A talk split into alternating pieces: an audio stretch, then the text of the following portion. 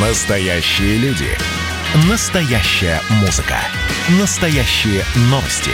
Радио «Комсомольская правда». Радио про настоящее. 97,2 FM. эм. Был бы повод. Здравствуйте, я Михаил Антонов, и эта программа «Был бы повод» 16 марта на календаре. И рассказ о событиях, которые происходили в этот день, но в разные годы, ждет вас сегодняшней передаче. 1919 год, 16 марта, неожиданно для всех сообщается, что скоропостижно умирает ближайший помощник Ленина, председатель ВЦИК Яков Свердлов. Официальный некролог гласит, что Яков Михайлович простудился и возвращался из Харькова в Москву уже с гриппом, с той самой испанкой, которая тогда бушевала по всей Европе. Дескать, именно этим и объясняется смерть 33-летнего революционера. Ленька, как же это елки-моталки? Не уберег, значит? Так понимаешь, что дядя Аким, он еще в Харькове после съезда усталый был. Ну? А тут, понимаешь, на каждой станции народ требовал Якова Михайловича. Он на каждой станции выходил и речь говорил. Однако в это же время по Москве начинают ходить слухи, что Свердлова избили. Причем свои же, рабочие. Дескать, произошло это в Орле, где началась забастовка железнодорожников.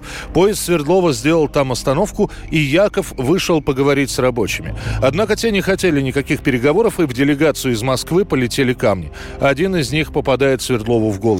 Тот падает и какое-то время лежит на мерзлой земле, пока сопровождающие дерутся с рабочими. Версия эта передавалась шепотом, так как никаких подтверждений у нее не было.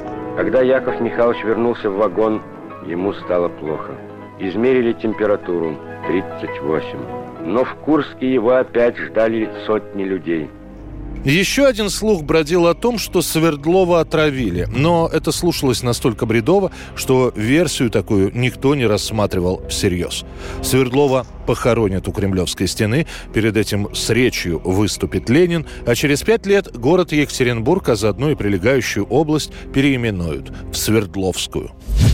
1936 год, 16 марта. С конвейера Горьковского автомобильного завода сходит первый отечественный легковой автомобиль. «Лимузин М1», или, как его еще называют, МК. На самом деле имя Горького завод получит чуть позже. В 1936 году он называется заводом имени Молотова. Отсюда и М1, то есть Молотовский первый. Советский легковой автомобиль создается по личному указанию из Кремля. Нужна удобная, надежная и современная машина, в том числе для того, чтобы перевозить правительство.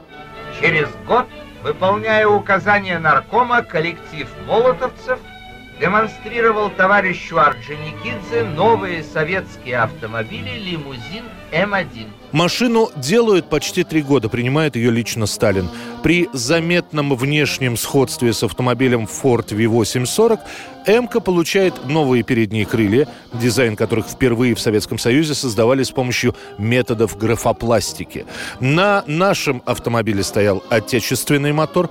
В свободной продаже ГАЗ-М1, как и остальные довоенные автомобили, никогда не встречался. Лишь за особые заслуги и достижения выдающиеся граждане Советского Союза в исключительных случаях могли получить М-ку в качестве награды. Например, это произойдет как раз в 1936 году с рекордсменом Алексеем Стахановым. Во всех остальных случаях М1 возят членов правительства и начальников особо крупных учреждений. С 1937 года М-ки – это автомобили, на которых передвигаются еще и сотрудники НКВД. Новые советские лимузины М1 блестяще выдержали испытания тяжелого пути. 1962 год, 16 марта. Никита Хрущев объявляет о том, что СССР обладает межконтинентальной ракетой. Это было ответом американцам, которые вот уже полгода такой ракетой владеют и, более того, ставят ее на военное дежурство. У СССР до последнего момента были только ракеты средней дальности. Однако разработка межконтинентального оружия ведется очень давно. Если вы будете укать против нас и будете опять готовить нападение, мы так ухнем, что больше не будешь укать. Подобные разработки не обойдутся без потерь. Первые испытания ракеты Р-16 заканчиваются взрывом прямо на полигоне. Тогда погибло 57 и было ранено 42 военнослужащих. Среди погибших главный маршал артиллерии Митрофан Неделин. К концу 1961 года, после ряда доработок и испытаний, ракета готова. Тому моменту для нее уже построена шахта, и уже в феврале новосозданный Нижнетагильский ракетный полк заступает на боевое дежурство. А в начале марта Хрущев объявляет о наличии такой ракеты у Советского Союза и добавляет, что в случае чего эта ракета может быть запущена в течение получаса. Русские говорят, знаете, смеется тот, кто смеется последний. И как бы вы, господа, выдумщики, понимаете, всяких вздорных сочинений, после не раскаивались в своих выдумок. 2001 год, 16 марта. Француженка покоряет европейские музыкальные чарты. Первая же песня, выпущенная певицей Ализе Жакате, которая выступает просто под псевдонимом Ализе, буквально взрывает хит-парады. Исполнительнице 17 лет. Песню «Я Лолита» для нее пишет сама Милен Фармер. Название недвусмысленно намекает на произведение Владимира Набокова. Родной Франции, между тем, композиция не очень нравится, и песня не поднимается в хит-парадах выше второго места. Зато «Я Лолита» активно крутится в других странах, в Испании, Бельгии, Австрии, Нидерландах, Сирии, Украине, Греции и России. А в Великобритании, что не характерно для патриотичных жителей Альбиона, Ализе вообще несколько недель находится на первом месте.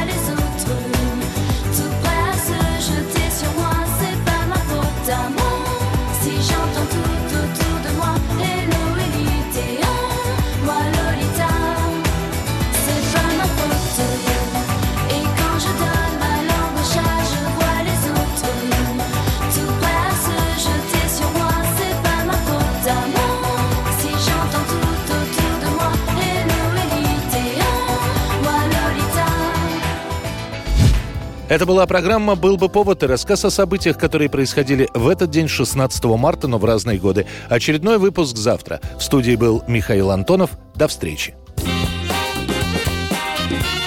«Был бы повод»